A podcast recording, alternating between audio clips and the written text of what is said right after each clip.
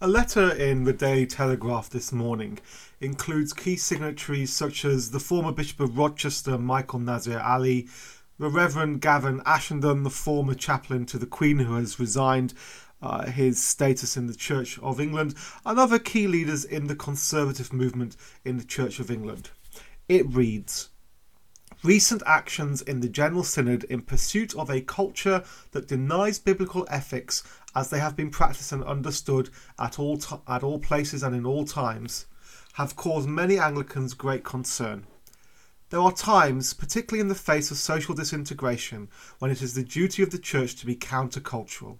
The failure of the House of Bishops to uphold the teaching of the Bible and of the Universal Church in this area is very disappointing, if not surprising booing of traditionalists, and the levels of personal abuse aimed at them during the Synod have only deepened mistrust between the different sides.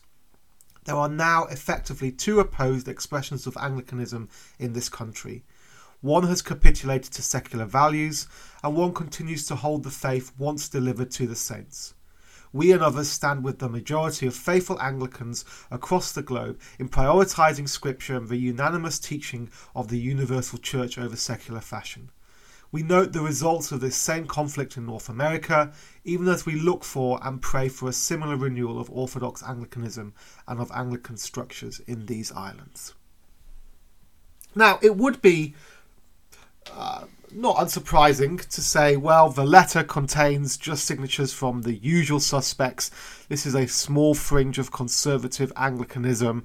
Uh, they're always going to split. They're schismatics. They're, that's what, what they want. Just leave them to it it would be uh, quite understandable to take that viewpoint. But do not be misled. Although the letter does have mainly signatures from the very conservative side of evangelicalism, yet there is a deep disquiet in more charismatic, in more open evangelical circles over what has happened at General Synod and the potential new trajectory for the Church of England that implies.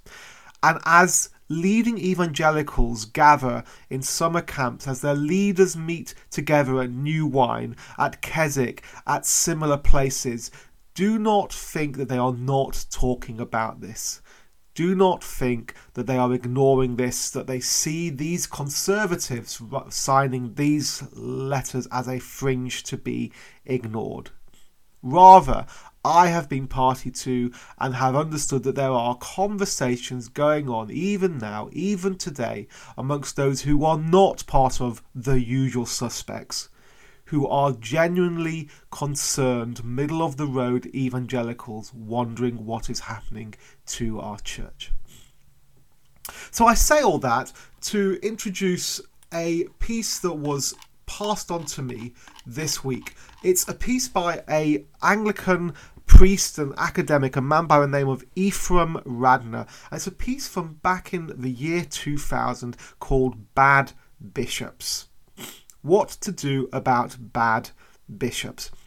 Because obviously, the, com- the complaint of many who signed this uh, letter and many who didn't but share the concerns is that we in the Church of England are now struggling with bad bishops, with bishops who either teach heresy or who are not prepared to stand up for the truth even when they are orthodox. Remember, one of the complaints about the General Synod over two weeks ago was where were the bishops? Why were the bishops not standing up and taking a lead? Ephraim Radner tries to explore what the nature of episcopacy is in this essay, and you can find it attached to this podcast. Ephraim Radner tries to explore the nature of episcopacy, and then to, uh, having done that, to explore what do we do about bad bishops? How do we handle that? And I commend to you the whole essay to read, but let me let me outline for you his argument in brief. Firstly, he says that episcopacy is a figure of Jesus that it is a, an example of Jesus' servant leadership, that it is designed to equip and to and to give to the church everything that, that, that it needs to guide, to shepherd, to resource, to at times admonish, all the good things that we read in the ordinal. And this is good, and we agree with, with this. But the second aspect of episcopacy that Ephraim Radner points out to us, I think, is deeply challenging. Deep, Ephraim Radner points out that episcopacy is to teach us self subjugation. In a sense, he, he says episcopacy teaches us obedience to weakness that it teaches us how to be graceful, how to be humble, how to submit even when the one who we submit to is wrong. And Ephraim Radner begins to flesh out this argument by quoting Dom Columba Marmion, who is a um, ascetic writer from the first part of the 20th century. And this is from a long essay on the relationship between uh, episcopacy in this in this case he's um, pointing us Marmion is pointing us to a monk and his abbot episcopacy um, he's Marmion is exploring how we submit ourselves to bad bishops. Let me let, let me quote Marmion. Our senses cry out that is not Christ. Only bread is there but Christ has said this is my body in the same way, Christ veils himself in our superiors. The abbot, despite his imperfections, represents Christ for us. St. Benedict is formal on this point. Christ is hidden under the imperfections and weaknesses of the human being, by reason of our habitual contact with him, we naturally see his deficiencies and limitations, and then we are tempted to, to cry, This man is not Christ. His judgment is limited, is fallible, he can be mistaken, he is mistaken, he allows himself to be biased. Yet faith discovers Christ beneath the imperfections. To obey the abbot because we have the same idea as he, because we admire his talents, because we find him reasonable, is unworthy of us. Why so? Because as soon as we place ourselves on the natural plane, every person is the same and we should submit to no creature. As such, even a, ga- a, dazzling genius. But if God says, This person represents me, be he a man without talents, having the most blatant defects, belonging to an altogether inferior set, I would yield. Now, that's a really interesting view there that Marmion puts across. The idea that this subjection to broken, fallen, perhaps even heretical human beings is part of the way that God has shaped the church in order to teach us that level of submission, that level of self abasement that even Christ himself poured out for us on the cross. Of course, Ephraim Radner doesn't just leave Marmion there, he wants to grapple with this. So, for example, Radner wants to engage with the idea that there are standards for bishops, and this indeed is the complaint of many with the bishops at the moment in the Church of England. Here's Ephraim Radner then, further on in the essay on standards for bishops. No doubt there are standards for the episcopacy for which it is necessary to hold bishops accountable, and according to which bishops should be nurtured and upheld. No doubt there are doctrinal truths or moral conditions that the Church and her people are led to struggle for and guard, and the object of such struggle is worth defining and promoting. Further, the character and process of that struggle and guardianship are not simply up for grabs. We have canons and processes which can even be changed and improved through legitimate bodies of decision making. Be that as it may, what this present reflection suggests is that there is a fundamental set of informing parameters for our relationships with bad bishops that underscores our relationships with all bishops, because it derives from the very core of the church's vocation to follow Jesus.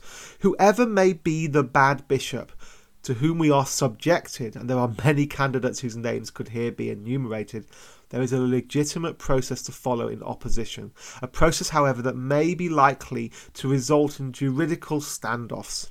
In the meantime, and subsequently, questions of relation are pressed, such as Should the bishop be allowed to preach in the churches of the diocese? In my church, do I pray for him as my father or mother in Christ? Do I take communion from his hands? Do I attend his diocesan address? Do I pay his salary?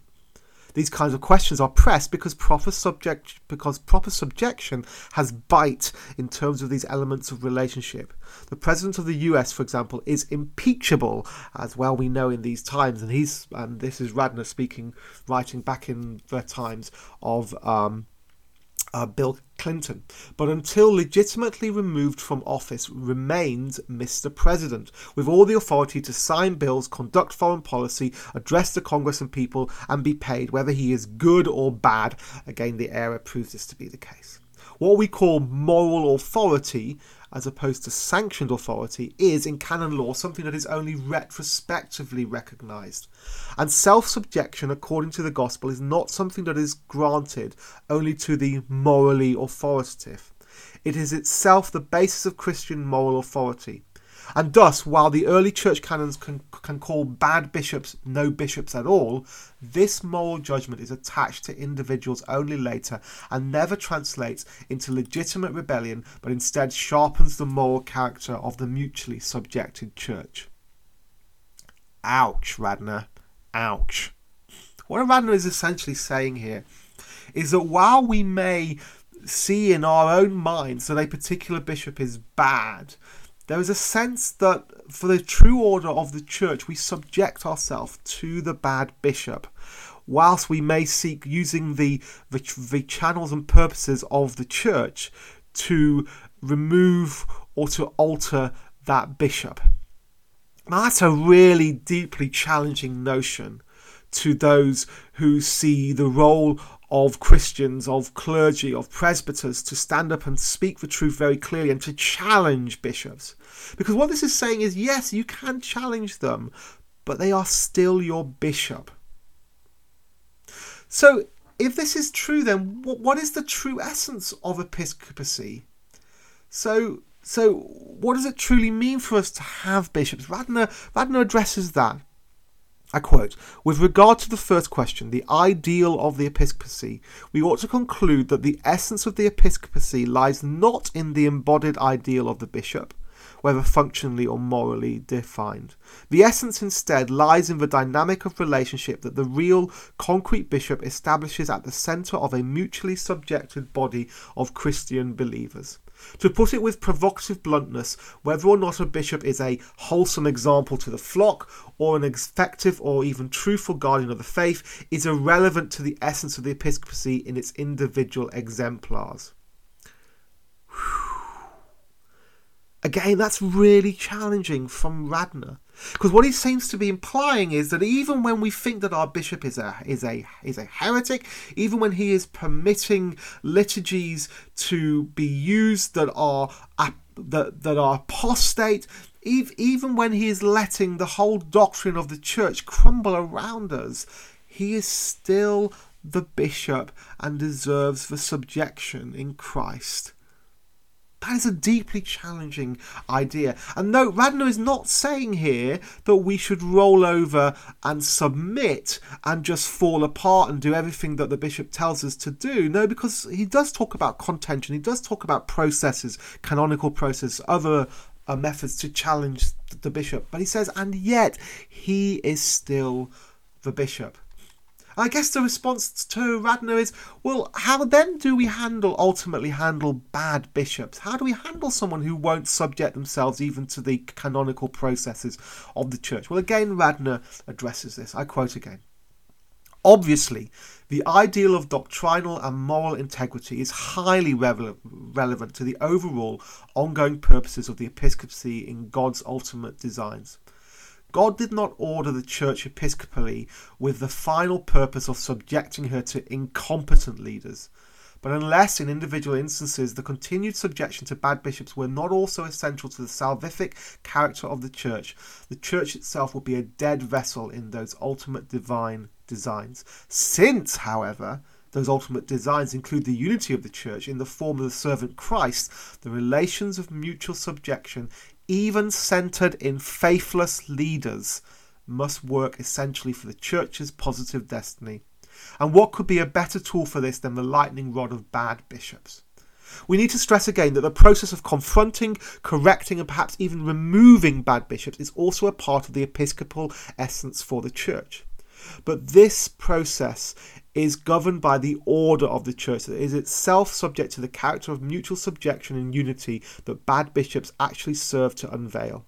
If the process were not itself slow, painful, and often ineffective, it would not be reconcilable to the very character of the Church's figural reality as an image of its Lord. In other words, the imperative of the process of opposing bad bishops cannot be seen as undermining the essential quality of mutually subjecting relationships the episcopacy in every case must embody and promote. Again, that is challenging because it speaks to us that the bishop, as the focus of unity, must, in the hearts of the church, be treated as a focus of unity and a point of mutual subjection. If not, then the whole notion of the church as an institution which embodies and lives out the subjection of Christ to his Father becomes meaningless. And again, this is really challenging. This is really challenging because it means that things like breaking away are, are possibly very, very contrary to what Christ intends for his church. To to uh, to uh, break away from a church implies that that church is not the church. That is a really harsh thing to do when there remains within that not church many, many faithful believers. And this, I think, is the struggle at the moment within evangelicals and traditional Catholics in the Church of England as they think where we might be in 10 years' time and how to respond. Is actually many, many evangelicals are not very, very loose Anglicans. We're actually very, very serious Anglicans. We take our episcopacy seriously, and that's why we would take stuff like this seriously. That's why we're not prepared just to walk away the moment things don't suit us. That's why we want to fight for the church that we love, to use the processes within it. In some senses, what Radner is saying is you stay in the church until the church kicks you out. Now, is that an, an, an evangelical approach to church order? Well, let me just quote once more from Ephraim Radner. Quote, Finally, there is the question about how the gospel of Jesus Christ is clarified by the reality of bad bishops we can simply summarize much of what has already been said in this essay's array of citations. Since we are talking about the person of Jesus, the body of Jesus Christ in the figure of his church, self subjection and unity around a bishop of any kind is a profoundly evangelical act, a gospel act, a sign of corporate humility before God set in front of the nations, like for example in Isaiah 66 19 a sign of corporate humility before God that will bring Jew and Gentile together. To be subject is to reign, in St. Benedict's phrase. And this maxim is not to be taken in a weak or rhetorical sense, it is rather the very proclamation of the Lord Jesus Christ, stating clearly who he is. To be subject is to reign, that is, in the fullness of God's truth and glory, through which, in the action of Christ Jesus himself, he will draw all people to himself. Is there really any question about it? The gospel itself is at stake in how we relate to bad bishops. So I want to go back to that letter that we read out at the start. And I want to read it in the context of dealing with bad bishops. Let me read it again. Quote Recent actions in the General Synod in pursuit of a culture that denies biblical ethics, as they have been practiced and understood at all times and in all places, have caused many Anglicans great concern. There are times, particularly in the face of social disintegration, when it is the duty of the Church to be countercultural. The failure of the House of Bishops to uphold the teaching of the Bible and of the universal Church in this area is very disappointing, if not surprising. Now, this, I think, those two paragraphs are an excellent example of how to deal with bad bishops. They are the way that Ephraim Radner points out how to deal with bad bishops. Now let's jump to the final paragraph.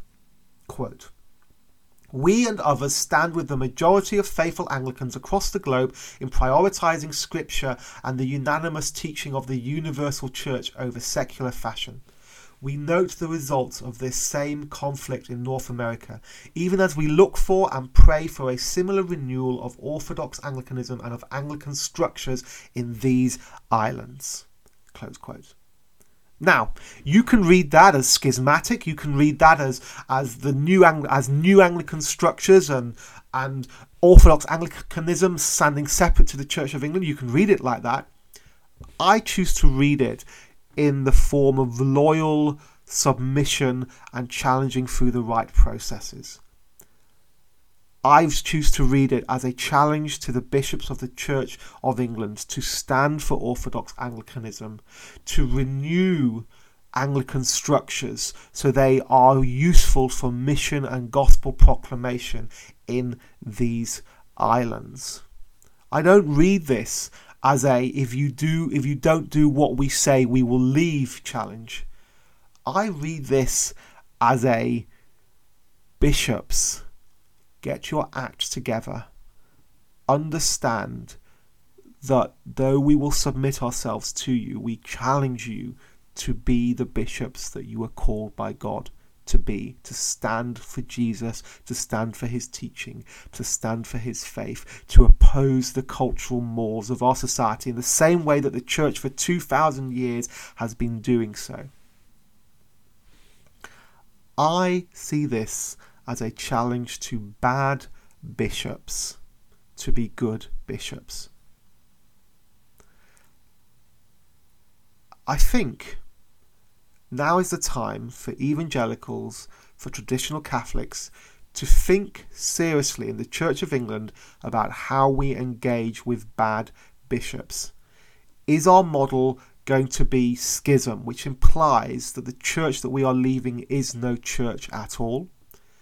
Or is our model to be to stay within and to engage and to challenge and to promote the gospel and to refuse to be removed until there is no other alternative, until we are literally kicked out for being faithful to Jesus?